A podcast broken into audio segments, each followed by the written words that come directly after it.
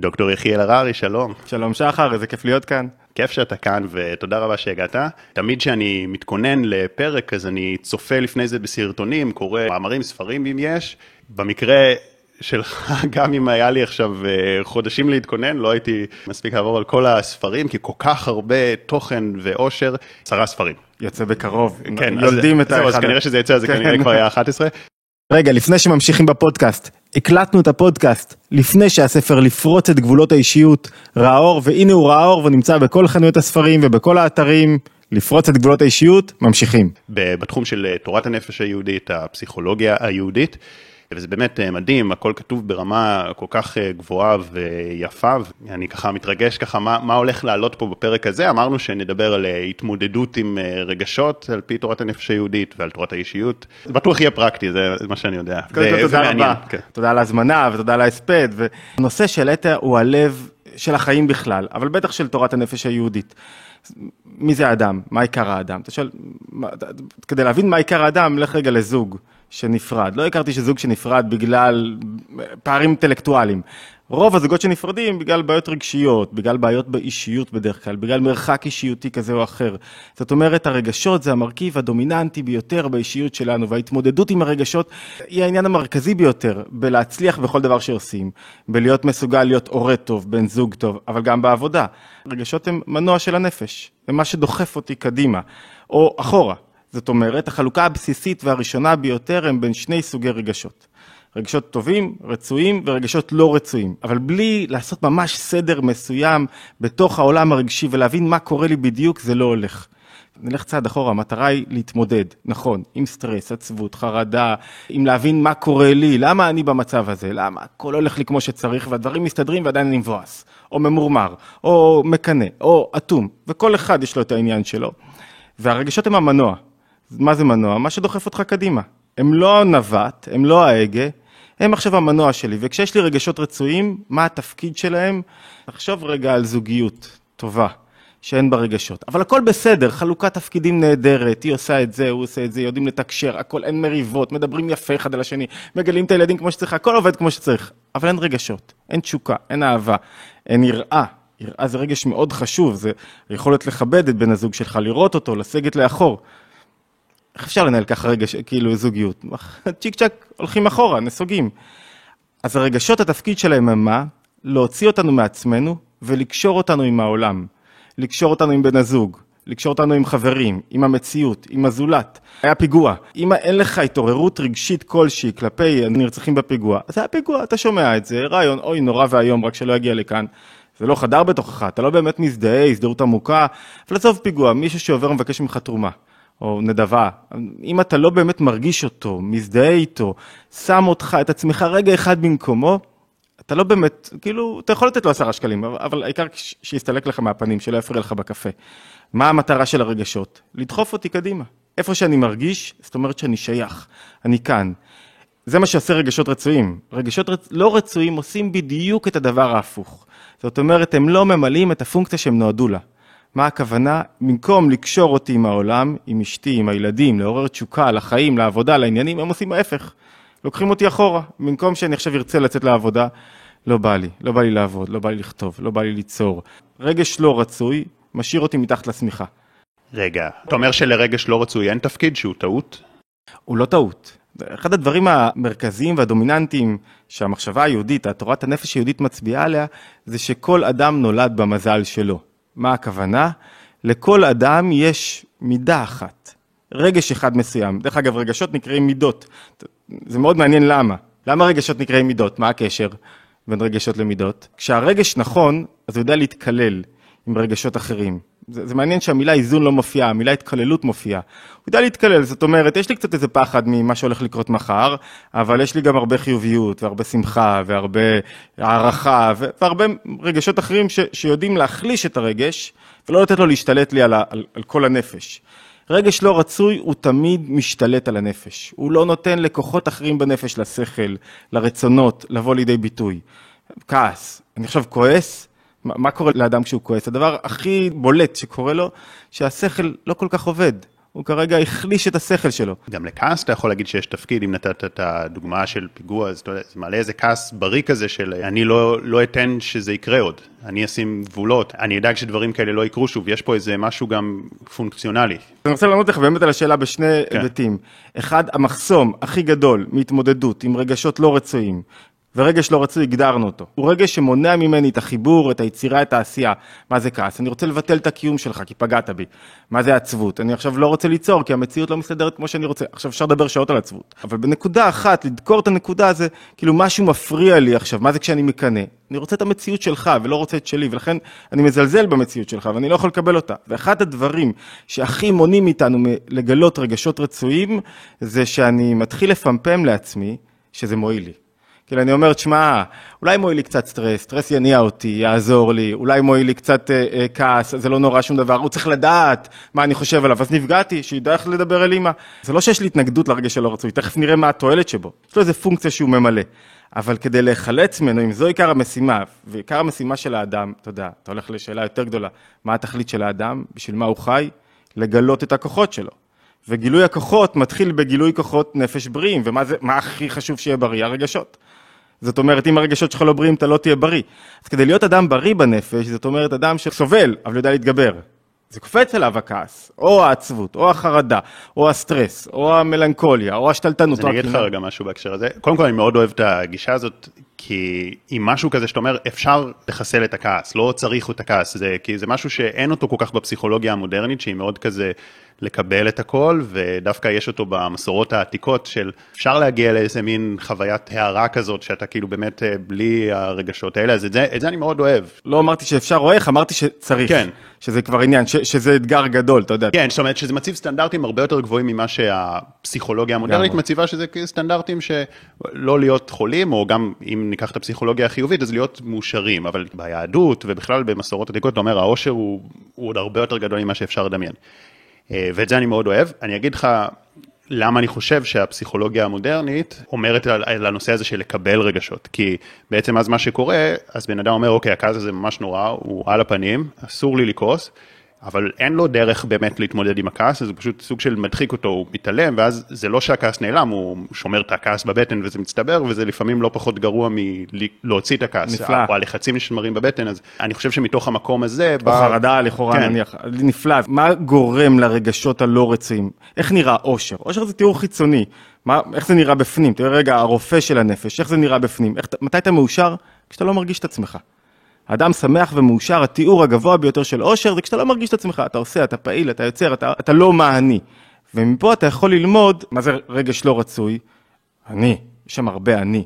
כל הרגשות, אפילו חרדות, עכשיו מאיפה כל החרדות? מכל כך הרבה אני. זאת אומרת, זה לא, זה העבודה של הכל או כלום פחות או יותר. תמיד יקפצו לי חרדות, הם יקפצו, אבל כמה מהר אני מתמודד איתם, זה המבחן הגדול ביותר. ואתה אומר, הסכנה הגדולה היא הלקאה עצמית, בעצם. והלקאה עצמית היא גם ישות. כי אני כאילו שוב איך אני הייתי, איך אני דיברתי, איך שכחתי להביא לך את הספרים, כדי שנשים אותם על השולחן ו- ונציג את הספרים החדשים שלי וכדי שיקנו אותם, אז אני מלכה את עצמי. ברגע שאני מלכה את עצמי, שוב, מי שוב לא בסדר? אני, אני במרכז ושוב אני. זאת אומרת, מה שאני מנסה להגיד, היהדות אומרת, יש לנו שני סוגי רגשות, שני סוגי נפשות, שזה מהפכה. זאת אומרת, אתה דואלי. אני, אני לא רוצה להקביל את זה רגע לעולמות פסיכולוגיים אחרים, למה? כדי לא ליצור מערכת השוואתית, אלא כן. לבאר רגע את התפיסת נפש שבה יש שניים, שני שחר. יש שחר אחד שכל כולו הוא אני. זאת אומרת, מה נתנו לי, מה חושבים עליי, מה חושב עליי הקהל, איך מעריכים אותי. כל פעם שאני במרכז, יש לי סוג של מערכת כזאת של התנהלות, שכל מה שאומרים נגדי, או כל מה שלא נראה לי בסדר, אני יכול להיפגע ממנו. ומההתנהלות הזאת עולים כל הרגשות הלא רצויים בדרך כלל. אתה יודע, גם כשאני טוב לי ונעים לי, זה גם אני לכאורה הרבה פעמים. הנפש השנייה היא לא כל כך עסוקה בעצמה. כשאני לא עסוק בעצמי, אני לא יכול להיות מאוים. יש לי תודעת שליחות, ויש לי דברים הרבה יותר גבוהים שאני חי אותם. ניקח דוגמה אחת, כשאני נפגע ממישהו. אמרת לי משהו לא יפה ונפגעתי ממך. כשנפגעתי ממך נתתי לך לשלוט בי. בעצם איבדתי את הפוטנציאל שלי. כשמישהו פוגע במישהו אחר, מה קורה לו כשהוא פוגע במישהו אחר? אז הוא רוצה לשלוט בו. אתה יודע, עושים את זה בקרבות, עושים את זה בספורט, trash talking כזה כדי להוציא אותך מאיזון, וזה, וברגע שנתתי לך לשלוט בי כרגע, אז אני כרגע לא בעל הבית על המציאות שלי. עכשיו, ברגע שאני מחליט, אני לא נפגע. ואני לא נפגע לא בגלל שאני לא אדם פגיע, אני אדם פגיע. פשוט לא אני העניין, יש לי שליחות. הרגש, הוא לא מחכה כדי לקפוץ עליי איפשהו. הוא יתפוגג. אם אני לא אתן לו ביטוי במחשבות שלי, בדיבורים, הוא לא יתבטא, כך חרדות. אתה יכול כל רגע נתון להיות חרד במה הולך לקרות עוד רגע. כל רגע נתון. מה יקרה, ואיך נתנהל, ואיך נסתדר. אם לא תיתן לזה ביטוי, זה לא יחכה לך שם. פשוט כרגע ניצלת מחרדות. ואם עכשיו אתה ממוקד בי, ניצלת עוד רגע מחרדות. זאת אומרת, שאולי בניגוד לכל מיני תיאוריות שכאילו יש איזה ארון שלדים, שאם אתה לא נותן לו בידוי, הוא יתפרץ עליך מתישהו, המחשבה היהודית היא אומרת הפוך. יש לך ארון, הוא לא שלדים, הוא מלא טוב.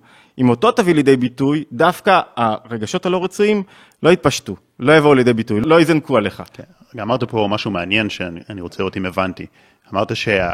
המקור לרגשות הלא רצויים הוא סוג של האחיזה בעצמי, באגו שלי. ישות. אפשר להגיד שזה, שזה נכון? חד וחלק. שהמקור לכל הרגשות האלה זה ההתמקדות בעצמי. על כל טיפול, כל עבודה פנימית, יש אין ספור טכניקות, רעיונות, צדדים, עבודה, אבל בסוף המטרה היא אחת, הלוגיקה היא אחת, תצא מעצמך, פתאום לא תרגיש, לא תהיה מדוכא. כל מי ש... תיקח מישהו שהוא מדוכא, סיימתי עכשיו תוכנית על התמודדות עם אה, דיכאון לחבר'ה צעירים, כל כך הרבה חבר'ה, אתה רואה שהם מתמודדים, אני לא מדבר על דיכאון קליני כרגע, אני מדבר על רוב בני אדם שפתאום הוא נופל באיזה שנה, לא בא לו לעשות, וקשה, ופה ושם, תדבר איתו קצת, ותשמע שהוא כל כך מדבר על עצמו. וחושב על עצמו, ועסוק בעצמו, והוא לא יכול לראות שום דבר אחר. ואתה מנסה להציג לו, בוא תראה, בוא תתעניין, ואתה מרים אליו טלפון, הוא, הוא לא שואל אותך מה שלומך, היה, מה שלום הילדים, והוא עסוק בעצמו. זאת אומרת, יש פה ישות מאוד מאוד גדולה, כי הישות, מה קרה לה? היא מאוד, כשאני במרכז, אני פגיע. כל מה שאתה אומר לי זה בעדי או נגדי. לא כולם סובלים מאותם ביטויים של ישות, ואי אפשר להימלט מהישות. כאילו, שאלת קודם אם אני יכול, אם אני מתנכר לרגשות הלא רצויים שלי. הם תמיד יקפצו לי. כל אדם נולד במזל שלו, זאת אומרת, כל אדם יש לו מידה.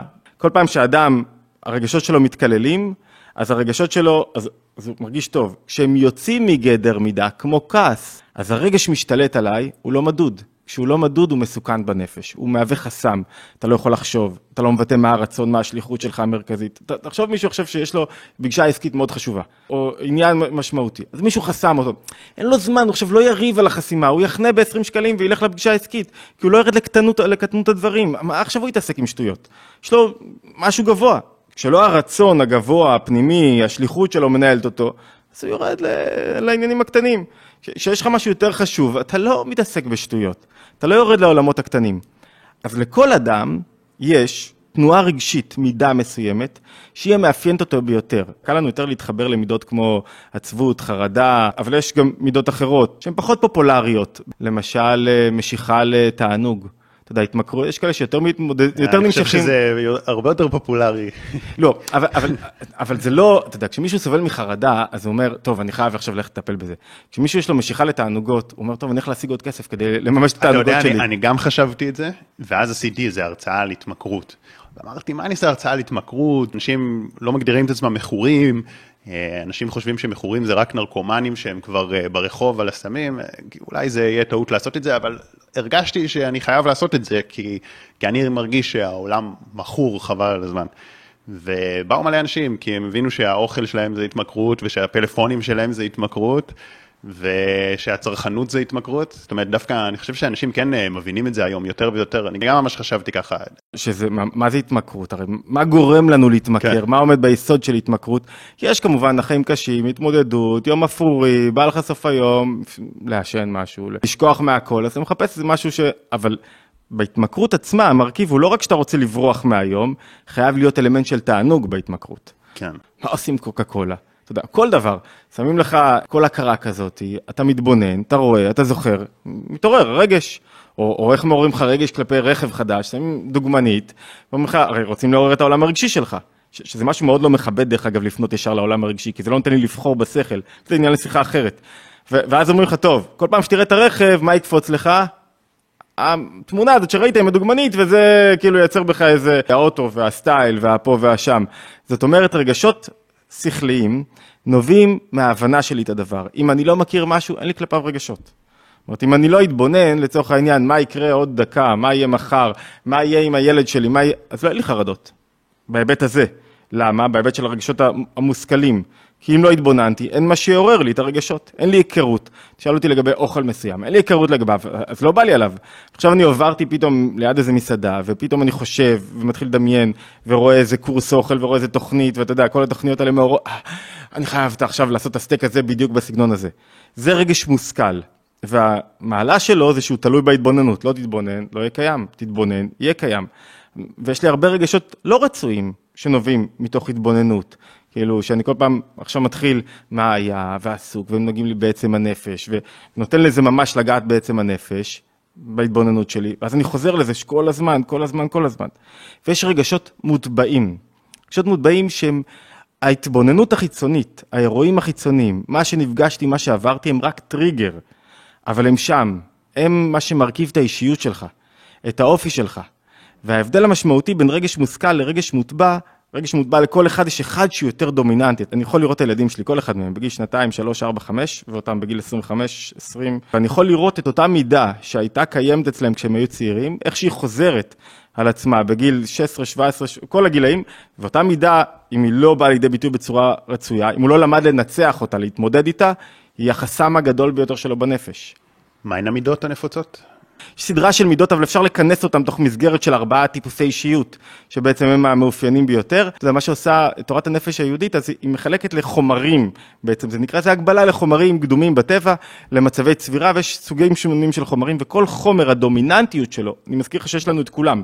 רציתי רק להגיד שההבדל בין רגש מושכל לרגש מוטבע, שרגש מושכל הרבה יותר קל לתקן. הרבה יותר קל להתמודד איתו. זאת אומרת, אם אין לך נטייה טבעית לחרדות, מוטבעת, לחרדות, אתה יכול להיכנס לחרדות, אבל יהיה יותר קל לצאת מזה. יהיה לה טריגר, תהיה סיבה, רגש מוטבע, זה לא משנה מה, מה עברת, אתה יודע, הוא כל הזמן יחפש להשתלט על הנפש, לצאת מגדר מידה. זאת הנטייה שלו. יש חבר'ה שיש להם נטייה לדיכאון, אז עכשיו מספרים לו, אבל עברתי משהו ואימא שלי... אבל מה קרה בגיל 10, בגיל 15, גם היה לך נטייה, בגיל 20, והוא מסתכל אחורה ואומר, בואנה, באמת, זו נטייה שליוותה אותי כל הזמן. והיא הייתה מוטבעת בי, או נטייה לעצלות. בחזרה לשאלה שלך, איזה חומרים יש לנו? אז יש ארבעה סוגי חומרים, סוג של אה, מניפה כזאת, של מודל, אבל לכל אחד יכול למצוא את עצמו בתוך המודל הזה במינונים שונים. יש חומר אחד שנקרא חומר האש. חומר האש, מה שהוא מבטא בעצם זה צמצום. מה קורה בצמצום? מה, מה התנועה המרכזית שלו? זה שאני לא יכול לקבל את הדברים כפי שהם הרבה פעמים. ומה שמבטא, אני ישר אלך למידה הלא רצויה, כי יותר קל להבין את החומר דרך המידה הלא רצויה שמתבטאת.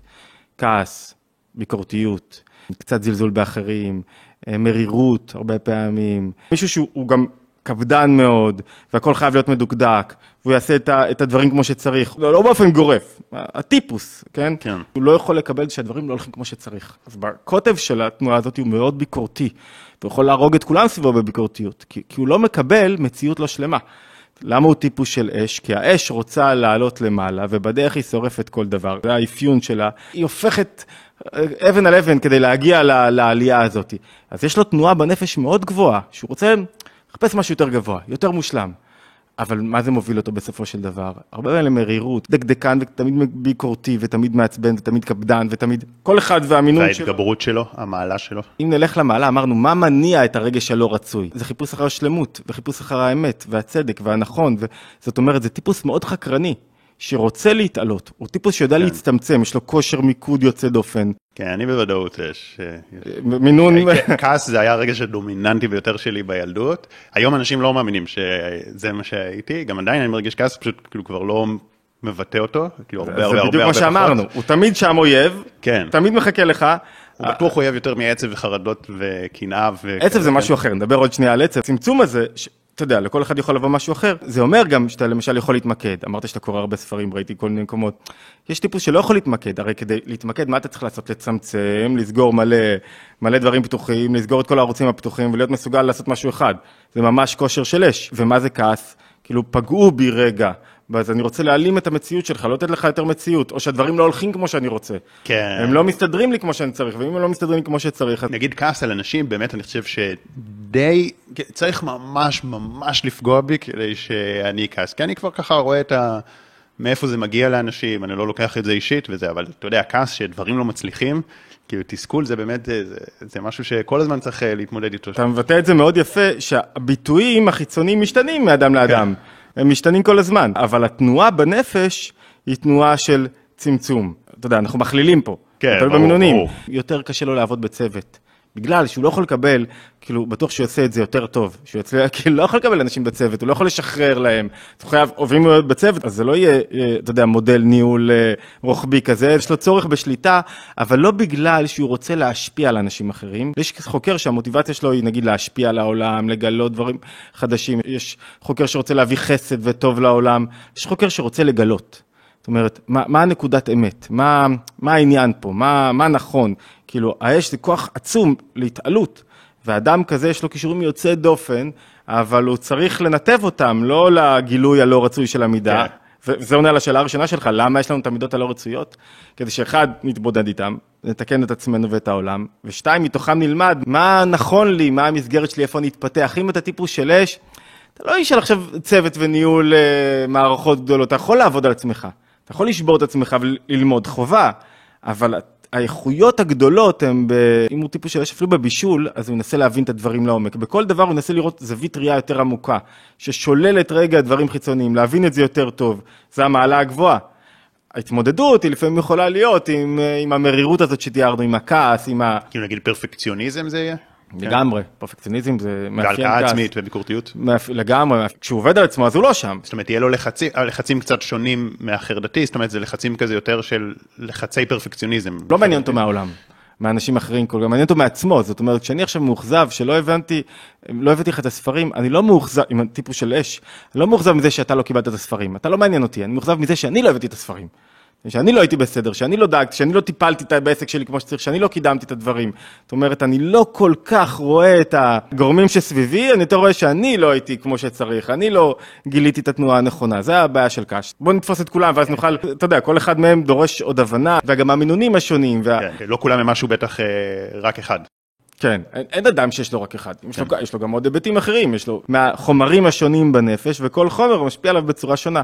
חומר אחר למשל שהוא מאוד דומיננטי נקרא חומר אה, האפר. חומר האפר הוא שונה מהאש. אם האש הוא יכול להיות מריר ועצבני וכרוס, אבל בגלל עצמו, כי הוא רוצה להתעלות יותר גבוה, חומר האפר, הנטייה שלו היא הרבה פעמים לדיכאון, עצלות, עצבות, מאוד מאפיין אותו עצלות ועצבות שהן מידות של עפר, אתה יודע, עצלות מירידה למטה.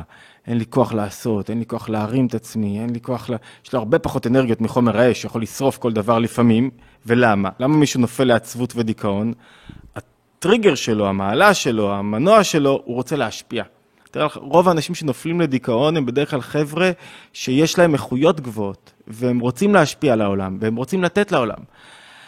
אבל הרבה פעמים מרגיש, הזירה, לא מוכנים לקבל את המסר שלי, לא מוכנים לשמוע אותי, לא, עכשיו, עכשיו לא פנויים אליי, אני לא מצליח, אין לי מספיק צפיות ביוטיוב. אתה יודע, אדם יכול להיות עם ג'ורדן פיטרסון.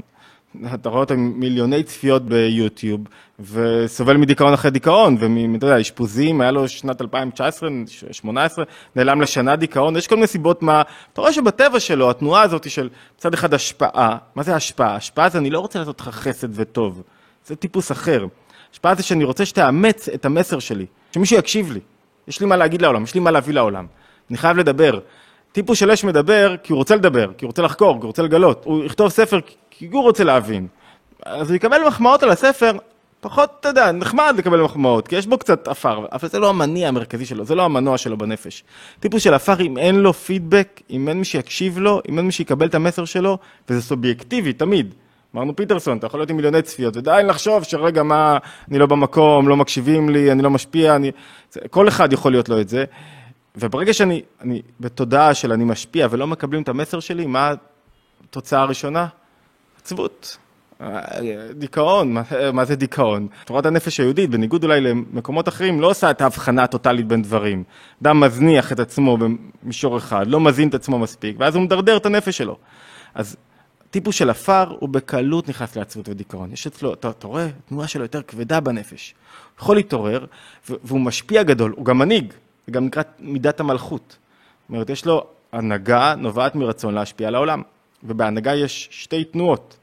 אחת, זה שיש לי איזו רוממות פנימית. אתה חייב להיות לך איזה, תראה, יש לו איזה משהו גבוה, כאילו, זה המשהו שהוא רוצה להביא לעולם. אתה רואה מישהו עם מידת המלכות, הוא לא הולך כמוני כמו איזה שלומפר, הוא הולך כזה, אתה רואה איזה משהו אצילי כזה, אתה רואה מישהו או מישהו שהוא, שהוא עפר, אתה רואה אותו אציל קצת יותר, כאילו, יפה לראות אותו. כי, כי יש לו איזו נקודה פנימית גבוהה. זה גם משפיע על הפיזיולוגיה, על המבנה גוף? אני לא יודע אם המבנה גוף, אבל על התנועות גוף. אחד הדברים הכי מרכזיים, זה, זה עניין עמוק, וצריך להבין אותו אה, ככה בעדינות. מה המטרה הגדולה של האדם? אמרנו לגלות את הכוחות שלו. מה זה לגלות את הכוחות שלו? האתגר הכי גדול, מבחינה בריאותית, בכל, אתה יודע, אני לא מפריד בין בריאות הנפש לבריאות הגוף. זה ליצור הרמוניה בין גילוי כוחות הנפש לבין הגוף. זאת אומרת, הגוף הוא כלי לאור הנפש. הנפש היא מקור חיות. מה זה הנפש? היא מה שמחיה את הגוף. והיא עכשיו משלחת את הכוחות שלה. שכל, רצונות, מחשבות, רגשות וכולי וכולי. היא משלחת את הכוחות שלה. בכל מקום שהכלי לא מהווה כלי מספיק לאור, לאור הנפש, אז יש חציצה. הפסוק הוא מחצתי ואני ארפא. יש חציצה. במקום שיש חציצה בין הנפש לבין הגוף, נוצר מחלה, סטרס, כל דבר, מחלה על פי פסיכולוגיה יהודית, חוסר הרמוניה. כל פעם שיש חציצה כזאת, והחציצה הזאת יכולה לנבוע מאחד משני הדברים, או מהאור, שבא במידה לא נכונה, זאת אומרת שמישהו הביא רגש, למשל, אמרנו רגש לא מדוד, הוא אור גדול, הגוף לא יכול להכיל אותו. אתה רואה, כשמישהו כועס, הוא לא יכול לדבר. הכלים שלו לא מכילים את האור הגבוה, הוא ראה משהו גדול, הוא פתאום נעתקים לו איברים, הוא חייב להירגע. אתה חייב רגע לצמצם את עצמך כדי לדבר בצורה שוטפת. אז או מהאור יש לנו את הבעיה של חוסר רפואה נפשית ופיזית, זה ישר משפיע על הפיזיות, או מהגוף. הבעיה של הגוף, לפעמים הגוף הוא לא כלי מתאים. וזה חוזר לשאלה שלך, לגבי כל אדם יש לו גוף מסוים, שהגוף שלו הוא כלי ספציפי לאור הנפש שלו. זאת אומרת, אתה, אתה יודע, מישהו יש לו כישרון ציור למשל. הרי כישרון ציור, זה לא היד מציירת. זה הערת הכוח הנפש בשכל, שמשפיע על היד ומתלבש ביד. לכן יש לו הערה מסוימת, זה נקרא אמ, הערה שכלית מסוימת, שהיא משפיעה על היכולות שלו בתחום הזה. מי שיש לו כוח, אתה יודע, הכוח החשוב ביותר הוא הפשטה. כי ככל שאתה יותר מפשיט דברים, אתה יותר מתעלה לנקודה הגבוהה שבהם. ככל שאתה יותר מוסיף על זה סיפורים, דוגמאות, רעיונות, אז אתה יותר כאילו מגשם את הדברים. ככל שאתה מגשם, אתה מרחיק אותה מהנקודה. אז לגעת בנקודה המופשטת של כל דבר, זה ההתעלות הגבוהה ביותר, וזה בעצם מה שעוזר לך כאילו לקלוט תמונה רחבה יותר. אבל בואו נחזור רגע לעניין. אמרנו עפר, אז עפר הוא טיפוס מנהיג, מלכות, דימוי של מלך. מלך יש לו מעצמו, אבל בסוף הוא צריך לבוא לידי מגע עם העולם, עם האדם. זאת אומרת, אם אני במידת המלכות, אני אזמין אותך אליי הביתה, למה? לא כדי להראות לך את הבית החדש שלי, זה מישהו אחר. ולא כדי להכיר אותך טוב יותר, כדי שתקבל ממני את המסר, כדי שאני אוכל להשפיע עליך. תוכל לשנות אותך, תוכל לתת לך משהו. ולא יהיה לי תענוג גדול יותר מזה שאנשים מקשיבים לי. אתה כבר רואה את המעלה פה, המעלה פה היא השפעה. הדרך להיחלץ מהמידה הלא רצויה, אתה יודע, יש בדרך כלל שני מסלולי עבודה מרכזיים. אחד מהם הוא um, לצמצם את המידה, להחזיר אותה לתוך מידה, שזה עבודה אחת, והדרך השנייה היא לגלות את המעלה שלה ולהשתמש בה. והדרך השנייה היא להיות משפיע. אתה לא יכול להפסיק להיות משפיע. אדם אסור לו להפסיק להיות משפיע, בייחוד מישהו תמונת עפר, הוא חייב למצוא ערוצי השפעה. אבל הוא פתאום מעלה פוסט לפייסבוק, הוא אומר, מה, יש לי רק 50 לייקים. פתאום, וזה סובייקטיבי, גם אם יש לו 500, זה לא משנה, הוא פתאום מעלה איזה וידאו, ובמקום להגיד, לא להיות תלוי במאה הצופים שיש לו ביוטיוב, הוא עכשיו, רגע, יש לי עכשיו רק עשרת אלפים צפיות, וזה לא עשרים אלף כמו שהייתי רגיל, ואז הוא נכנס לדיכאון, לא רוצים לשמוע אותי יותר, לא רוצים לקבל אותי, לא מעריכים אותי, הוידאוים שלי לא טובים יותר, התוכן שלי לא טוב, לא יודע לנסח את עצמי, הוא טוב, אבל העולם מטומטם כי הוא לא מוכן לקבל אותי. הדרך שלו להתמודד עם זה, זה להמשיך להשפיע, הוא חייב להשפיע, אבל לא להיות מותנה במי שמקבל ממנו. לחפש ערוצי השפעה בלי להיות מותנה בקבלה. אם אתה אדם שמקבל, בתנועה של קבלה. או אדם שלא רואה את עצמו כאיזה משהו, שאין לו מידת המלכות, שלא חושב שהוא איזה... אז ממה תהיה בדיכאון? מישהו מקבל, הוא עכשיו בתנועה של קבלה. הוא לא יכול להיות בדיכאון מי שבתנועה של קבלה. איך הוא יהיה בדיכאון? כי, כי, הוא, כי הוא עכשיו מקשיב, אז אין לו, אין לו סיבה להיות בדיכאון. דיכאון יכול להיות רק מישהו משפיע, והתנועה שלו, הטבעית שלו היא בנפש. כולם הם גם משפיעים וגם מקבלים. שאלת הדומיננטיות. לקבל זה להיות מסוגל להיות תלמיד. להגיד, אני לא יודע כלום. אין לי מה להגיד פה, אין לי say פה. בוא נשמע. בוא נשמע את הרעיונות ונגבש עמדה. זה כל כך קשה.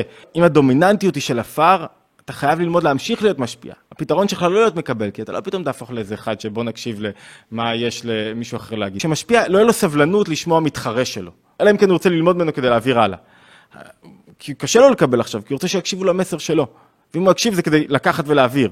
הוא לא יהיה באמת תלמיד. תלמיד זה ביטול, ואני עכשיו מוכן לקבל את האור שלך עכשיו לגמרי. כדי שאני אהפך בעצמי למנהיג, אני חייב לקבל ממך. זה טיפוס של עפר. זה היה לנו עד עכשיו טיפוס של אש, ועפר, שהם שניהם הדומיננטיים, ואתה יודע מה, רוב האנשים שכואב להם זה דיכאון ועצבות, ו... או לצד השני כעסים, התפרצויות, מרמור, ביקורתיות, זה תרבות, זה חינוך, אבל הרגש עצמו יוצר את הנזק ככה או ככה. כן. אומרת, עכשיו, הוא יוצר יותר נזק כשההתנהגות שלך היא, אתה מביא את זה לידי ביטוי, ודאי, ודאי שעדיף להיות עם כעס מעודן, אבל גם כעס מעודן יכול לאכול אותך. כן, זה גורם למחלות, אבל לפחות הוא לא מייצר נזק במערכות יחסים, למרות שגם, כי זה יוצר passive aggressive, זה לא בהכרח יותר נעים. לפעמים אתה רוצה שמישהו יוציא עליך את הכעס ולא ישמור בבטן, ופתאום אחרי איזה חודש יתפרץ עליך על אתה יודע, זה, זה, זה אני רק מחדד את השאלה ששאלת אותי בהתחלה, זה, זה מבאר לנו למה המידות הלא מתוקנות מציאות שם. כי יש להם אור כל כך גבוה, הן באות מהשורש שלהם, כי הן רוצות להגיד לך, תשמע, חביבי, אתה לא יכול להעיר ככה. המידה יוצאת מגדר מידה, משתלטת לך לנפש, אבל אתה יכול לגלות מה המנוע האמיתי שלך בחיים, מה מניע אותך. לקח לי שנים לגלות מה מניע אותי באמת, ולהגיד, ככה אני, זה מה שאני, וזה טוב לי עם זה. ואז אתה יכול לעשות איזה סוג של אלכימיה לרגע שלא רצוי? אנשים יקרים, מיד נמשיך בפרק. רק רציתי לספר לכם, שאם אתם אוהבים את הפודקאסט, אני מזמין אתכם להצטרף בחינם אל קבוצת הוואטסאפ הסגורה, שבה אני שולח פעם בשבוע משפט השראה, פלוס תוכן מעצים ואיכותי. קישור ההצטרפות נמצא בתיאור למטה. וגם מזמין אתכם לעקוב באינסטגרם ובטיק טוק, שם תוכלו למצוא סרטונים ממוקדים וככה לצרוך תוכן משמעותי שתורם להתפתחות שלכם באופן יומיומי. ואם גם בא לכם לשתף את הפרק בסטורי ולתייג אותי, תדעו שאני תמיד משתף גם אצלי, ואני מאוד מעריך ומוקיר את השיתופים שלכם. זה עוזר לי להגיע לעוד אנשים ונותן לי מוטיבציה להמשיך להשקיע ולייצר את התכנים הכי איכותיים שאני יכול. מודה לכם על ההאזנה והתמיכה, ואנחנו ממשיכים. אמרנו, צעד אחד זה להקטין את ההשפעה שלו, צעד אחר זה לדעת מה המקור שלו. כל המטרה היא לדאוג למצב שבו הוא לא יהיה כל כך דומיננטי, שהוא לא ישלוט עליך. אבל הוא גם בעצם סוג של ביטוי של המעלה שלי ושל החוזקה שלי, זה בעצם שני צדדים של אותו מטבע, או שלא בהכרח. כי נגיד אם אתה אומר על מישהו שהוא, אה, שהוא אש, אז אש זה כן, זה גם שורף, זה, זה כועס. אבל זה גם אנרגיה של uh, מצוינות, של... בדיוק. אין, אני לא חושב שיש חוקר, למדן, שאין לו דומיננטיות של חומר האש. יכול להיות שיש לו עוד תכונות, אבל חייב להיות לו דומיננטיות של חומר האש. כי אחרת הוא לא... מה יושיב אותו ללמוד כל כך הרבה, אם לא להפוך את העולם, לברר, לבדוק, כן, זה, אש, אש אותו. זה ממש במטאפורה, זה ברור, בעפר, לא יודע. עפר זה הנפילה למטה. איך הנפילה למטה היא בעצם עוזרת לו להשפיע יותר? כי הוא רוצה לרדת עד אליך. זאת אומרת, הוא, כשאנחנו מדברים על השפלה, על מה אנחנו מדברים? על השפלה של הנפש. נפש היא מרום מעלתה, ממקור חיות. עכשיו, כשמישהו מגלה רגש, הרי רגש זה החולשה שלי פחות או יותר, המעלה של האדם והשכל שלו. אנחנו לא מדברים על מעלת האדם, האישיות זה לא המעלה שלי. האישיות זה החולשה שלי, זה המקום החלש שלי יותר בנפש. ולכן, אם יש לי תנועה למשל של כעס, של עפר, אני לא מבטא אותה כלפי חוץ, לא יראו אותה העולם, אני לא אוציא אותה החוצה, מה, אני אגיד, טוב, אני חבר'ה, אני טיפוס כעסן, או אני טיפוס כזה, בוא, לא, אני אנסה לעדד אותה, אני אנסה שלא יראו אותה, שלא יכירו אותה, או אני טיפוס שנושא לקנאה. אתה ראית זוג שיוצא לדייט ראשון ואומר, אני נופל לקנאה, אז בואי תכיר, לא, הרגש הלא רצוי הוא החולשה, לכן אני קצת מחביא אותו. אבל אמרנו שהוא גם ידיע, הבנת המנוע שלי, כשאני אומר מנוע זה מקור המוטיבציה הגדולה, זאת אומרת שאם אתה בדיכאון, אתה יודע שיש לך מה לתת לעולם, תדע שזה, כאילו, אתה, אתה אדם מאוד מיוחד, יש לך תנועת המלכות, אתה איכותי ביוצאת דופן. כל מה שאתה צריך ללמוד, שזה לימוד הכרחי, שאתה לא תלוי, אתה מנתק את התלות במקבלים. אתה מנתק את התלות הזאת. זה קשה, נאס דיילי סיפר מאוד יפה, שבמשך 290 אה, וידאוים שהוא היה מוציא, הוא לא היה לו שום צפייה, 290 צפיות, 290, לא היה לו שום צפייה. אתה יודע מה זה לעשות כמעט שנה וידאו, יום אחר יום, 5, 7, 8, 9 שעות להשקיע בוידאו ואין לך שום צפייה. אתה חייב שיהיה לך משהו יותר גדול מזה שמישהו יצפה בי כדי שאני אעשה את זה, שזה העניין בדבר עצמו. זאת אומרת, זה מה שהמשפיע צריך להבין, שיש לו, שהאיכות שלו לא מתבטאת בלספור אנשים. לפעמים אתה עושה משהו קטן, אתה פתאום התנעת כל כך הרבה דברים. טוב, עכשיו אני משכנע את האפר להמשיך להיות עפר, אבל לא לתת לרגש השלילי להשתלט עליו.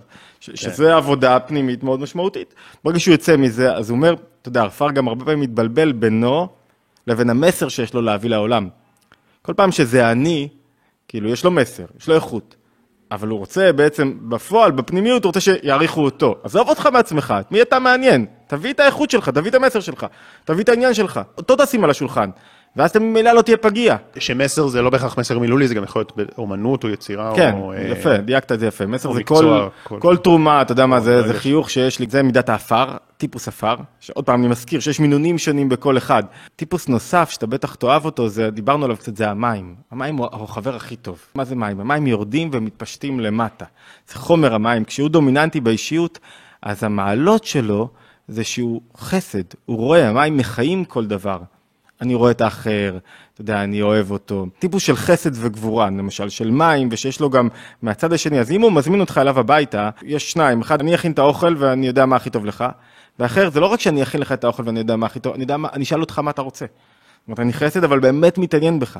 טיפוס של מים מתוקן, המניע שלו בעולם זה לעשות טוב. זה מה שעושה לו טוב. יש אנשים שמתנדבים, זה עושה להם טוב. שהם עוזרים למישהו אחר, זה עושה להם טוב. הם יוצאים מעצמם, זה עושה להם טוב. ממש, אתה, אתה רואה את זה במובהק. אפילו כשהוא איש עסקים, המניע שלו זה לעשות טוב לאנושות, לעזור. וזה לא משנה אם הוא מוכר פלאפל, או שהוא מייצר uh, מערכות מתקדמות. הוא רוצה לעשות טוב לעולם. כל תנועה שלו היא סביב המניע הזה, זה המניע הגבוה שלו בנפש. ומה המידה הלא רצויה מטיפוס המים? מצמיחים כל מיני תענוג. החלופה זה שאני לא באמת רוצה לעשות לך טוב. אתה יודע, טיפוס מים כיף להיות איתו, כי הוא יזמין, והשולחן, וייתן... האש יכול להיות מכור לעבודה, אבל המים לא יהיה מכור לעבודה, הוא יהיה מכור לתענוגות עצמם, נכון? בצד השלילי. מה זה התענוג שלו? זה יהיה מה שיניע אותו, זה מה שהוא יחפש כל הזמן, איך הוא מגביר את התענוג שלו. הטיפוס של מים, הטיפוס של אש יושבים במסעדה. כאילו זה יהיה כזה שגם יותר קשה לו לצאת להתאמן ולהתמיד בכושר, אני מבין נכון? בדיוק, כן. יותר קשה לו. יותר קשה לו בכל דבר, למה? כי הוא מתפשט לכל מיני איברים, והוא מחפש איפה יהיה לו הכי כיף.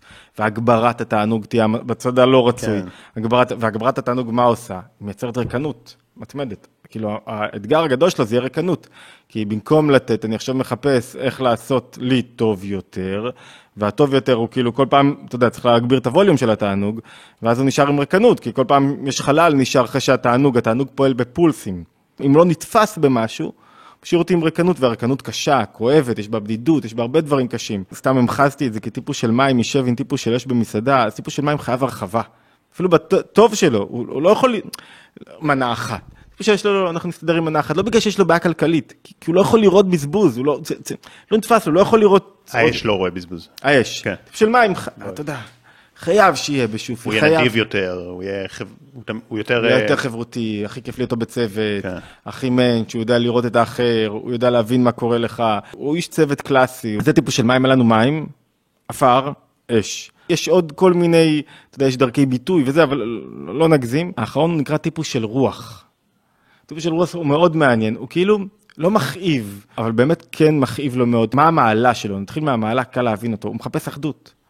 הוא מחפש, אתה יודע, משהו יותר גבוה במציאות. הוא מחפש לקשור בין אנשים, והרבה פעמים כשאתה מחפש אחדות, אתה מאבד קצת את הזהות שלך.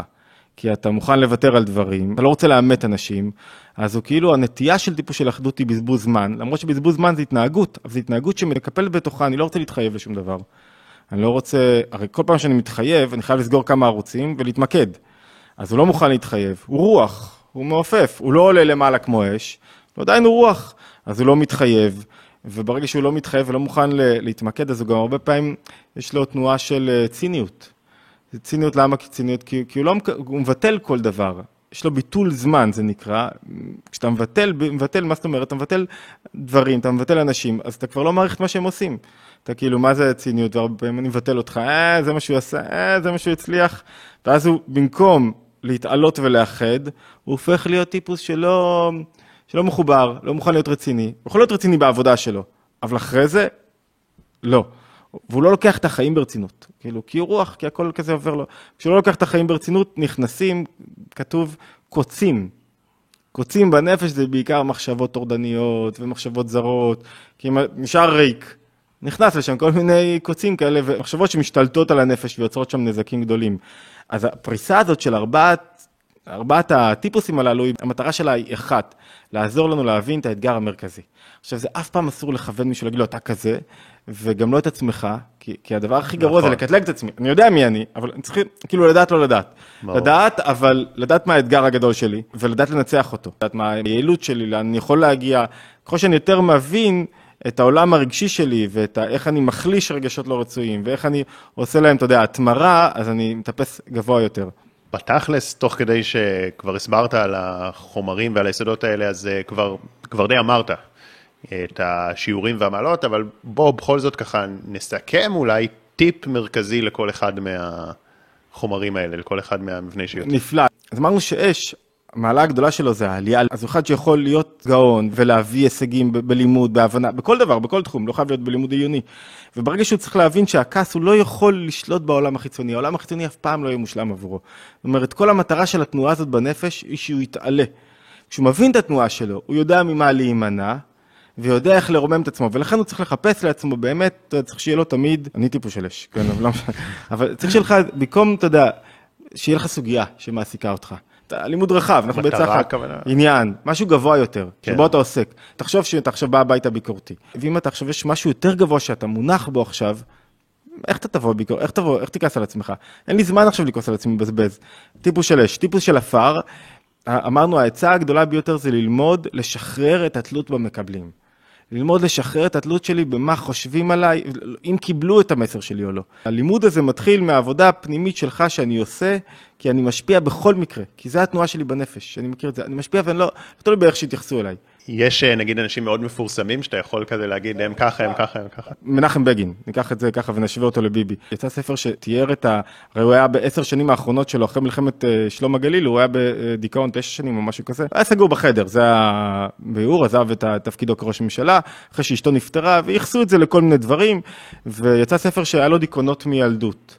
והדיכאונות האלה הם לא בגלל משהו, כי בן אדם עבר את המלחמות הכי גדולות, העניינים הכי גדולים, אז שלום הגליל, אתה יודע, ש- שעבדו שם חיילים, התנועה שלו היא של עפר, והוא היה מאוד מושפע מזה שעכשיו, מה, איך אני שלחתי חיילים, ומה חושבים עליי האחרים. עד שהוא הגיע לכס המלכות, לראש ממשלה. אתה רואה שזו תנועה מאוד דומיננטית אצלו, אתה רואה שזה טיפוס עפר קלאסי. ולעומת זאת, ביבי, אתה רואה שחצי מדינה יכולה להרוג אותו. הוא לא נותן לזה לתפוס אותו, לאזוק אותו. הוא לא, אתה ראית אותו פעם מוריד את הראש בגלל שמישהו אמר עליו, כתב עליו משהו לא בסדר, או שעבר מבצע צוק איתן או משהו, אז הוא נשבר, קשה לו כמובן, אבל לא נותן לזה, ברור שהוא לא עפר. כן. כן, זה גם בטוח מאוד מורכב, ויש אנשים שהם במינונים שונים. ברכבת, בדרך לכאן, אז ראיתי אמ, שני חיילים, ואחד הולך עם פלאפון. נכון שזה יכול להיות לכולם, אבל זה תפס אותי אצלם. אחד אומר לו, הבאת איזה סוני פלייסטיישן או משהו, והשני אומר לו, "אמ, בטח, אחרת איך אני אשרוף את הזמן? אתה אומר, בואנה, לשרוף את הזמן, כאילו, הזמן, המשאב הכי יקר שיש לאדם, יותר שווה מכסף, הוא המשאב היחיד שהוא מוגבל. כסף לא מוגבל בעולם, יש כסף בעולם. אתה הולך לשרוף עכשיו את המשאב הזה, אתה רואה שרוח יותר קל לו, לו נקיפות מצפון. אש, אם הוא ישרוף את הזמן, אם יש לו קצת הודעה, יאכל אותו. איך ישנתי שמונה שעות? מה, אני לא, איך אני, מה, מה אני אעשה עם עצמי? לא כתבתי ספר יומיים, מה אני... רוח אין לו בעיה בכלל עם הדברים האלה. טוב, אתה יודע, זה, זה קצת לפעמים לא נעים, אבל יכולים לתפוס עוד, יש, כל אחד יש לו, הק- הקטע... ש, שהוא יותר נעים זה לגלות את המעלות שבו. מה המעלה של הרוח באמת לא... שהוא מוצא נקודת אחדות. מה זה אחדות? אחדות זה הדבר הכי משמעותי בעולם, כי זה כן. גילוי ביהדות כוח הבורא בכל דבר ועניין. זאת אומרת, ואם יש בכל דבר כוח הבורא, אז אם אני מצליח לאתר אותו, אני מצליח לאחד בין דבורים. בשביל לגלות האחדות אני צריך לטפס צעד אחד יותר גבוה מהגשמיות, מהעניינים שלי. הגילוי הנכון זה בטוח שהתגברת על הרגשות הלא רצויים, זאת אומרת, כדי שזה לא יהיה... כתבתי ספר על הרב יצחק דוד גרוסמן, הוא אה, יהודי מאוד מיוחד, שיש לו, יש לו 6,000 תלמידים ואיזה אלף עובדים, ומטפל בנוער במצוקה, ואתה רואה שהעניין של זה ליצור אחדות בעם. אתה רואה שזה העניין שלו, וכדי ליצור אחדות בעם, אני חייב לא לראות בך את השלילי, ולא להדגיש את הסתירות בינינו ואת המנוגד. אז הוא רואה בך את החיובי, והוא בן אדם קליל כזה? הוא בן אדם... אה, הוא ב- חייב להיות. המעלה של הרוח זה שהוא מתעלה מעל הגשמיות, זאת אומרת, כדי לראות אותך באמת, אני חייב להתעלות מעל אינטרסים. כדי אם, יודע, להפך מרוח, אחרי שיש לו מה להגיד, איך יכול להיות, וביבי ובנט. אבל נגיד הרוח והמים, לפי מה שתיארת, הם היותר חברותיים. אז מה ההבדל בין החברותיות של הרוח לזאת של המים? שאלה מצוינת, בהחלט, עפר הוא יכול להיות חברותי, אבל כמנהיג. חסד רוצה לעשות טוב. רוח רוצה לגבש, שאף אחד לא יהיה בצד. ולכן את הרוח הכי קשה לתפוס. רוח, אתה יודע, אש היה לנו מאוד קל לתפוס, עפר היה לנו קל, ומים, רוח הוא, כי הוא בעצם מתעלה רגע מעל הגשמיות במצב המתוקן. כשהוא מתעלה מעל הגשמיות אז הוא מצליח לאחד בין דברים. הנה דוגמה קלאסית, זה הרב גרוסמן. ואתה רואה למשל פוליטיקאים, שאתה רואה שאין בהם רוח דומיננטי או בכלל. כי הדרך שלהם היא התנגשות, התנגחות. הוא לא, הוא לא ייצור עכשיו קשרים אה, להבין את הצד השני. כל פעם שאני מבין את הצד השני, ברגע שאני עושה את התנועה הזאת, הגברתי את הדומיננטיות של רוח אצלי, החיובית. מי הכי חרדתי? הייתי אומר שהרוח. האש הוא גם צד שמאל, אבל בכלל חרדות, הם, הם, יש פחד, שזה קשור גם לצד שמאל, חרדות קשורות הרבה למחשבה. בקלילות אני יכול לפתח חרדות מכל דבר, כי אני משחרר מה יהיה, מה יהיה, ורוח בקלות, בגלל שהוא אין לו תוכן מובנה שהוא נמצא בתוכו, אז, אז אחד יכול לכעוס על המציאות שלא מתנהלת כמו שצריך, יהיה חרד. לכן באמת חרדות הן קשורות ל, לרוח בצורה, כי הן קשורות למחשבות זרות, לקוצים שדיברנו עליהם, והקוצים האלו מתעוררים הרבה פעמים של, אם אין לי תוכן, אם אין לי הכוונה, אם אין לי כיוון, אם אני לא יודע להגדיר את המחשבות שלי ולהגביל אותם, אז משהו אחר ייכנס. אין אה, קוצים בנפש. כשאתה מבטל את הזמן שלך, אין ואקום בנפש. אם אתה אין כזה דבר, אם אתה לא שם שם משהו, יבוא דברים אחרים, והעולם משתלט לך על סדר היום שלך, על המחשבות שלך, למרות שאתה יודע, כשאתה כבר חווה רגש, אז, אז הרגשות יודעים להפרות אחד את השני. הדיכאון מביא איתו גם קצת חרדות, ואני רוצה להגיד שאנחנו לא עושים את דרכי הטיפול פה, כי זו שיחה אחרת שבהזדמנות, תזמינו אותי שוב, ואנחנו, אחרי שהספר יצא. אם אתם רוצים, אז תגיבו. תגיבו שנראה שאתם אוהבים את זה. יש שלוש שיטות מאוד אה, ברורות לאיך להתמודד עם, עם כולם ומה אתה עושה. לרוב העבודה היא שכלית, התבוננות, הבנה. אבל בלי להכיר מה קורה לך בפנים, מתחת למכסה מנוע, אתה לא תצליח לעשות שום דבר. לא, אי אפשר להתגבר על רגש לא רצוי כשאתה לא יודע, לאורך זמן, אתה יודע, לא רק התגברות רגעית, בלי שאתה יודע מה קורה. מה הדרך להתמכרות למשל? התמכרות זה רק שם קוד לתיאור הטוטלי של מים, אבל לזה שתענוג אוחז בי ויוצר בי ריקנות וכאלה. שני מסלולי עבודה מרכזיים. מסלול אחד, אני צריך ללמוד להפקיע את התענוג, יש תענוג מורכב ויש תענוג פשוט. תענוג מורכב זה שהתענוג שלי מורכב במשהו מסוים. אני מעשן סיגריה, תענוג מורכב בסיגריה. אני כאילו נהנה מהסיגריה, אבל לא, התענוג זה כוח בנפש. אני בעצם נהנה מזה שעכשיו אני לא עושה כלום, אני בהפוגה. ואני מרכיב אותו על הסיגריה. יוצא לחופש, אני גיליתי את התענוג, אבל זה כאילו החופש, הרכבתי את התענוג על החופש או על המסעדה. יש תענוג פשוט, שאני לא צריך להרכיב אותו בשום דבר. שאתה יודע, בזוגיות זה קלאסי. יש לי תענוג מבת הזוג. בלי, אני לא צריך שהיא תהיה יפה עליי, טובה, תעשה לי, תיתן לי. מעצם היותה יש לי תענוג, זה תענוג פשוט.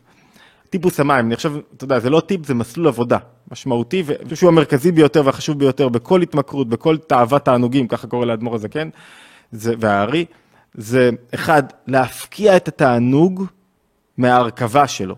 קשה להסביר לחבר'ה שמכורים לסרטים, אתה יודע, זה אחת ההתמכרויות, שתי התמכרויות אני חושב שהן דומיננטיות, סרטים באינטרנט וסמים. קשה מאוד להסביר למישהו למה לא, למה לא סרטים, או למה לא עישון. אתה יודע, אני לא מדבר על עישון חד פעמי שאתה בוחר. ההבדל בין התמכרות לבין, לבין אה, לא מכור זה שאני כבר לא שולט בזה. אני, אני לא רוצה, אני חייב, אני כבר זהו. כי זה לוקח לך את היכולת להיות בעל הבית על העולם שלך. אגב, אתה יודע, גם ברמה המוחית, העונה הקדם-מצחית, שהיא ככה, היא זאת שעם יותר התפקודים, נקרא לזה התפקודים היותר אנושיים של הוויסות הרגשי, של השליטה העצמית, של המשמעת העצמית, של כוח הרצון שלנו, רואים ב-MRI שהיא נחלשת אצל אנשים שמתמכרים. כמובן זה גם, התמכרות זה על כל המנגנונים של הדופמין, שהם המנגנונים של ההנאה, של המוטיבציה, אז גם הם עוברים שם איזשהו שינוי. אז בן אדם נהיה כזה יותר חסר כוחות כזה.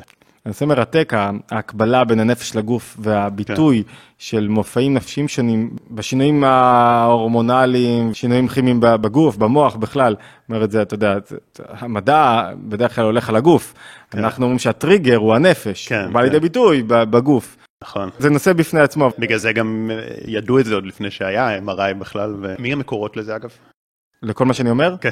ספרות הקבלה והחסידות, אבל בתוך ספרות הקבלה והחסידות יש כמה מקורות, יש מקורות ראשוניים, כמו ספרות הארי, ובתוך ספרות החסידות יש אין ספור מקורות, אבל המשמעותית ביותר, טניה בוודאי, הרחבה ביותר, אה, רבי הרש"ב, רבי שלום דובר, שלום דובר הוא חי, אתה יודע, הוא פגש את פרויד, זה מאוד מעניין, והוא היה גאון עצום, הוא נחשב לרמב"ם של החסידות. ויש לו שני המשכים, המשך זה נקרא סדרת מאמרים שממשיכה, המשך אחד של 144 מאמרים והשני אני חושב 86 אם אני לא טועה, המשך תערב, זה על שם השנה שבה התחיל להמשך, זה 1912, והמשך אחר היה כמה שנים קודם לכן, תרס"ו. ובשני ההמשכים הללו פורס באריכות מדהימה את מבנה הנפש. שאלה טובה, למה הקדוש ברוך הוא נתן איזה ספר אנטומיה של הנפש עם כל הכוחות, ולמה הוא לא עשה את זה לגוף? כי את הגוף נתן לנו לחקור, מדענים, רופאים, חוקרים בעצמם. הנפש, הוא אומר, אתה רוצה להכיר את הנפש, אותי טוב, תכיר את הנפש טוב. ויש פה איזו מוטיבציה אמונית, שהיא תכיר את הנפש שלך טוב, כדי שתכיר אותי טוב, כדי שתלמד לאהוב אותי. כי אחרת, בלי אהבה אין פה כלום. אמרנו, תחשוב על זוגיות שאין בה יחסים, אז, אז אתה יודע, היא לא שווה כלום. בלי, בלי רגשות, מה, בלי תשוקה, אז מה, מה, אני לא רוצה לחיות עם מישהו רק שותף.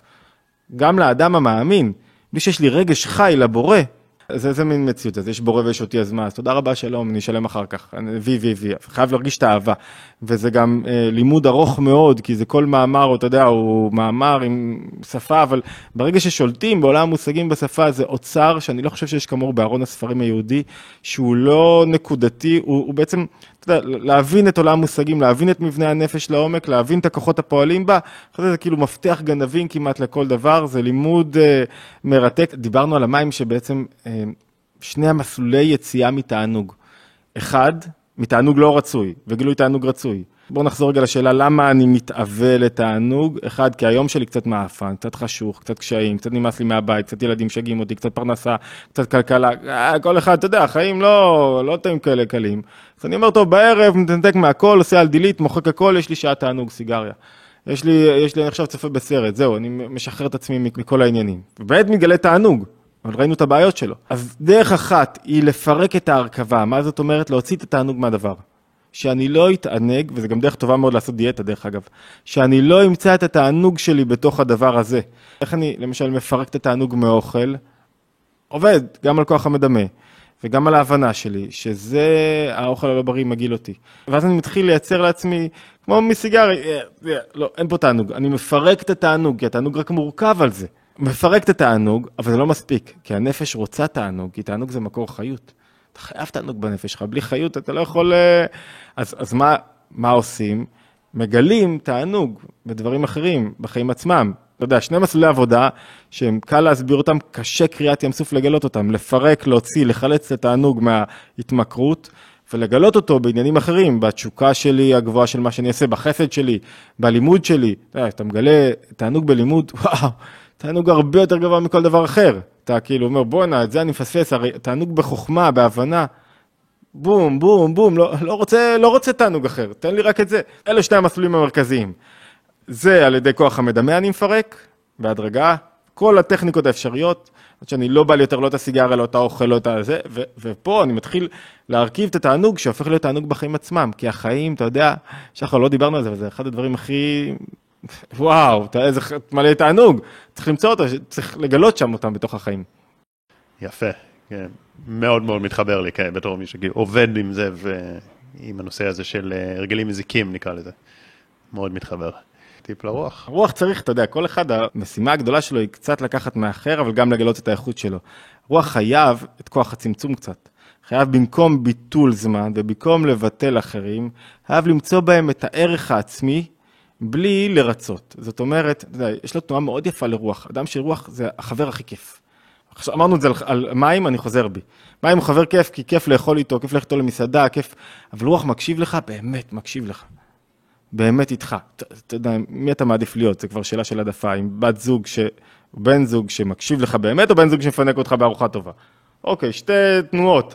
ורוח, התנועה שלו שהוא צריך ללמוד אותה, שזה המעלה הגבוהה, מצד אחד, אני רואה כל אחד, באמת מבין אותו, מצד שני אני לא מאבד את הזהות שלי. הרי למה אני לא מתמקד? כי, כי אני רוצה לרצות את כולם, כל כך רוצה לרצות את כולם, כבר לא נשאר לי מעצמי כלום. אני לא מפחד לדבר על זה, אני מפחד להיות, להעמיק בזה, אני מפחד לעסוק בחומר הזה, שאני לא אבזבז את הזמן פה, שאני לא אפסיד פה משהו. אז יוצא שאין לו כלום משל עצמו. כשיש לך משהו משל עצמך, צריך לגלות את התוקף שלו, ובא בעת לראות אותך. זאת אומרת, אם עכשיו אתה, אתה טיפוס של רוח בצורה שלילית ואתה לא, אתה דתי, אה, זה עכשיו ידבר, אה, זקן, אה, כאילו קל לך לזלזל, לאבד את ה... אבל אם יש לך משלך, אתה לא מאוים, לא מדתי, לא מבודהיסט, לא מנוצרי, לא מ... אתה לא מאוים מאף אחד, יש לך את שלך. יש לך את ה... איפה אתה שם את הזמן שלך, איך אתה, איך אתה מתמקד, וזה בכלל, זה לוקח אותנו למחשבות זרות, שזה אחד העניינים הכי מרכזיים. אמרנו, מה זה הקוצים, מה זה החרדות, מה יהיה אם. ברגע שאני ממוקד במשהו, אין מה יהיה אם. מחשבה לא יכולה לעסוק בשני דברים, בו זמנית. אם אני פה, לא יכול לחשוב על מה יקרה בחשבון הבנק שלי, לא חושב למה הוא דיבר עליי ככה, לא יכול לחשוב מה הוא ש... לבטל אותו. אז הגדרות הללו, ששם לעצמו טיפוס הרוח, שהוא מיישב את עצמו, והוא לא נותן לעצמו לראש שלו לברוח לכל העניינים, והוא לא, והוא לא מבטל את הזמן. כשהוא לא מבטל את הזמן, אז הוא גם מונע מעצמו, מהקוצים הללו, להשתלט לו בנפש. זה ככה, תראה, כל אחד מהם דורש אימון. כל הרעיונות הללו, אבל המסלול צריך להיות ברור. טוב, תשמע, זה הכל ממש ממש מרתק, ונראה שאנחנו גם עוד, אה, עם כל המרתק הזה, זה עוד אפילו רק על ההתחלה, גם אתה זרקת פה עוד אה, פרק על אה, מסלולי עבודה, מסלולי טיפול. אז אולי אנחנו ככה ממש לקראת סיום, אולי רק תיתן איזה בגדול מה מדובר, ואם אתם רוצים שנעשה על זה עוד פרק, אז תגיבו פה למטה, ואם נראה הרבה תגובות, אנחנו כמה... אני אחזיר אותך לרגשות המוטבעים ורגשות מושכלים. רגשות מושכלים הרבה יותר קל לשנות, מוטבעים, משימת חייך. הארי קורא לה התיקון, זה התיקון הגדול. כל החיים תצטרך להתמודד עם זה. אם אתה נוטה ל... מישהו נוטה לבזבזנות, או לקמצנות, או ל... זה יהיה האתגר שלו בחייו. זאת אומרת, ולכן זו התמודדות שהוא צריך להיות ער לה כל הזמן. אבל זה נפלט, זה הקדמה לרעיון, כמו שהודיעו לו שעכשיו הוא חולה סוכרת. עד עכשיו אכל כמו מה שרצה. עכשיו כשהודיעו לו, הוא ערני לגבי כל דבר שהוא אוכל, ולכן הוא יהיה יותר בריא, אם הוא יקפיד, אם הוא ידע, יותר בריא מאשר אחד שכבר, אה, אתה יודע, לא בודק, לא יודע, לא, לא רואה. אז יש איזו מעלה מאוד גדולה בידיעה, בהבנה, בהכרה, בסימון, בזיהוי, וכמו כל תהליך שינוי, הוא, הוא דורש הבנה שלי. יש שינוי קצר טווח, יש בינוני, יש ארוך. לקחנו את הנפש, פירקנו אותה למרכיבים שלה. האדם עצמו הוא הוליסטי, יש בו הכל בוודאות, קשה לפרק רגע. אבל אם אנחנו חוזרים לפירוק, כי בלי פירוק קשה לעבוד, כדי לעבוד על כל דבר ועניין, אז יש עבודה קצרת טווח. קצרת טווח היא תמיד על מה שנקרא לבושי הנפש, המחשבות שלי. זאת אומרת, אני חייב לעבוד על המחשבות ולהחליט מה אני חושב ומה לא. מסלול אחד, זה החלטה בהירה על מה אני חושב על מה לא. לשים גדרות, להבין את זה. קל לנסח את הכללים, הם מסודרים להבין מה סוגי המחשבות השונים, מה הדרגות שלהם, איך מחשבה מעוררת חרדה. קל להבין את זה, זה דורש אימון. להבין רגע מה קורה לי, אפילו עם ילדים, מה קורה לי כשנכנסים מחשבות מסוג מסוים, איך אני מתמודד איתם. בואו ניקח בדוגמה הכי קשה שיש, מישהי שעברה פגיעה מינית. תשמע, יכול להיות שנים שלמות שהיא עוברת עם זה, ואתה יכול להגיד לה, רגע, מה הבעיה? הטכניקה, אל תחשבי על זה, זה לא קיים. בסדר, זה היה חמש דקות בגיל 16, או בגיל 5, 12, אתה יודע, בדרך כלל שוכחים, אחרי זה חוזרים, וכאילו, בגיל 12 היה איזה משהו, אז מה הבעיה? תשכחי מזה. מה קרה? אז קרה לך, כאילו, אוקיי, אתה יודע, עם כל האמפתיה וכל הזה, לא יכולה לשכוח את זה. למה? כי זה נוגע בעצם הנפש. ודברים שלא נוגעים בעצם הנפש, כשאתה מגדר אותם, אתה אומר מה אני לא חושב, אתה רואה פה בקלות החמש דקות השפיעו עליך לאורך שנים ארוכות. כשאני מגדר אותם, ואני מחליט על מה אני חושב ומה לא, ומהם המקומות ביום שהם מאוד מסוכנים עבורי, ומהם הטריגרים שמעוררים בי את המחשבות הללו, אז אני נמנע מהם. זה לא טיפול פנימי, לא פתרתי לי משהו בנפש, לא השתניתי, לא התגברתי על טראומה, לא עשיתי שינוי אמיתי, אלא פשוט מנעתי מזה כרגע מלשלוט לי בלבושי המחשבה בזמן מסוים. זה מסלול אחד של עבודה. מסלול שני של עבודה, ככה בקצרה, זה להחליט איזה תוכן חיובי אני כן עושה, מה אני מתבונן. אתה חייב שיהיה לך, אתה יודע, אתה לא יכול שתשלט על, העולם, על ידי העולם, דברים חיצוניים, כי בסוף הם שולטים בך. חייב לייצר תוכן שמתאים לטיפוס אישיות שלך, ש, שמלווה אותך, תוכן חיובי, אני אומר, אתה יודע, הוא יכול להיות בכל הרבדים, והוא יוצר, גורם לך לא להיות עסוק בדברים שעוסקים אותך, וגורם לך למצות את עצמך, ולגלות את הכישורים שלך, ולגלות את ההתמודדות שלך. עפר למשל, חייב להבין, אמרנו ככה ברגע אחד, חייב למצוא את, ה, את השליחות שלו, ולא את, ה, את ה, מה הוא, מה חושבים עליו, אני רוצה להנציח את שמי. לא, יש לך שליחות גדולה בעולם הזה. והרובד השלישי, אתה יודע, יש, ברובד השלישי כולל מה האמונה שלי בעצמי, ו, ומהי השליחות האמיתית שלי בחיים, ומה עם הרצון הפנימי שלי, לגלות מה הרצון הפנימי שלי, וככל שאני מגלה את הרצון הפנימי שלי, אני לא נתון לרצונות חיצוניים. רצונות חיצוניים זה למשל, אני רואה את שחר כהן, וואי, איזה יופי, יש לו פודקאסט וזה, ואני רוצה להיות כמוהו. הכל חיצוני. מה פנימי, אתה מחובר לתוכן, אתה מחובר לעניין. כאילו, עד שאני לא אהיה מחובר לעניין עצמו, אני, אני לא יכול להתקדם עם זה. ולכן, העבודה בשלושת המסלולים זה בעצם עבודה על שלושת לבושי הנפש, על שלושת הרבדים בנפש. נגיד את זה בצורה טוטאלית, בניגוד אולי לגוף, ככה, ואז אני ארגיז את כולם ואוכל לברוח. כי כל עניין מהרי רגע התנגשו, רגע, אבל אני למדתי אחרת. בניגוד אולי לגוף, שבגוף, אתה יודע, יש מצבים שאי אפשר לתקן כבר. בנפש זה לא רק שאפשר לתקן, זה החובה. זה השליחות של האדם שהוא בא, בשבילה הוא בא לעולם. זה קשה, נכון. קריעת ים סוף, נכון. כל אחד האתגרים שלו, נכון. אני לא אומר את זה בכובע של מטפל קליני, זה לא הכובע שלי. יש מצבים, וואו, איזה קושי. אבל אתה חייב להאמין בתור מנהיג, מורה, בן זוג, שתמיד אפשר להתגבר. אם את לא מאמינה שבן הזוג ישתנה, שאני אוכל להתאים את האור לכלי, אז, אז, אז נשאר לי רק לסבול, או לפתח אור של פיל. כאילו, זה מה שנשאר לי. אז אני חייב להאמין, כשאני מאמין בך, אתה מאמין בי שאני אשתנה ואתגבר על המידה הלא רצויה שלי, על האופי שלי, על האישיות שלי, זאת אומרת שאני מאמין בך. זה נקרא להאמין באדם. טוב, אז אה, אם זה גם מעניין אתכם, כי זה עוד נושא ענק, אז אה, תגידו לנו פה, ואני רוצה להגיד כמה מילים כי באמת דיברנו פה על איזושהי תיאוריית אישיות, איזה שהם של טיפוסי אישיות, ויש, שמעתי המון במהלך החיים, גם, גם בתואר, תיאוריות פסיכולוגיות של טיפוסי אישיות, וגם המון דברים שהם מתוך ה-NLP, או סגנונות תקשורת, או דברים של תורות עתיקות אחרות. המון תיאוריות אישיות, אני בדרך כלל גם אגב לא מאוד אוהב את הדברים האלה, כי זה, זה בסופו של דבר עושה איזו הכללה מאוד גדולה, ואנשים לרוב, אנשים לרוב לא לוקחים את זה בצורה טובה, אז כיום, איפה בעיקר מלמדים דברים כאלה? איך למכור לאנשים, איך לזהות את הסגנון של בן אדם כדי למכור לו, פה המטרה היא הרבה יותר גבוהה, היא מטרה להבין את עצמך כדי לתקן, לתקן זה העיקר, לא, וזה, וגם, לא לקטלג את עצמך, חד ושלום. וגם יש פה באמת הרבה מאוד עומק, אז ככה ממש אהבתי את זה, באמת מרתק, ונשים קישור למי שרוצה להמשיך להעמיק, ותודה רבה. תודה רבה, בהצלחה גדולה, איזה כיף.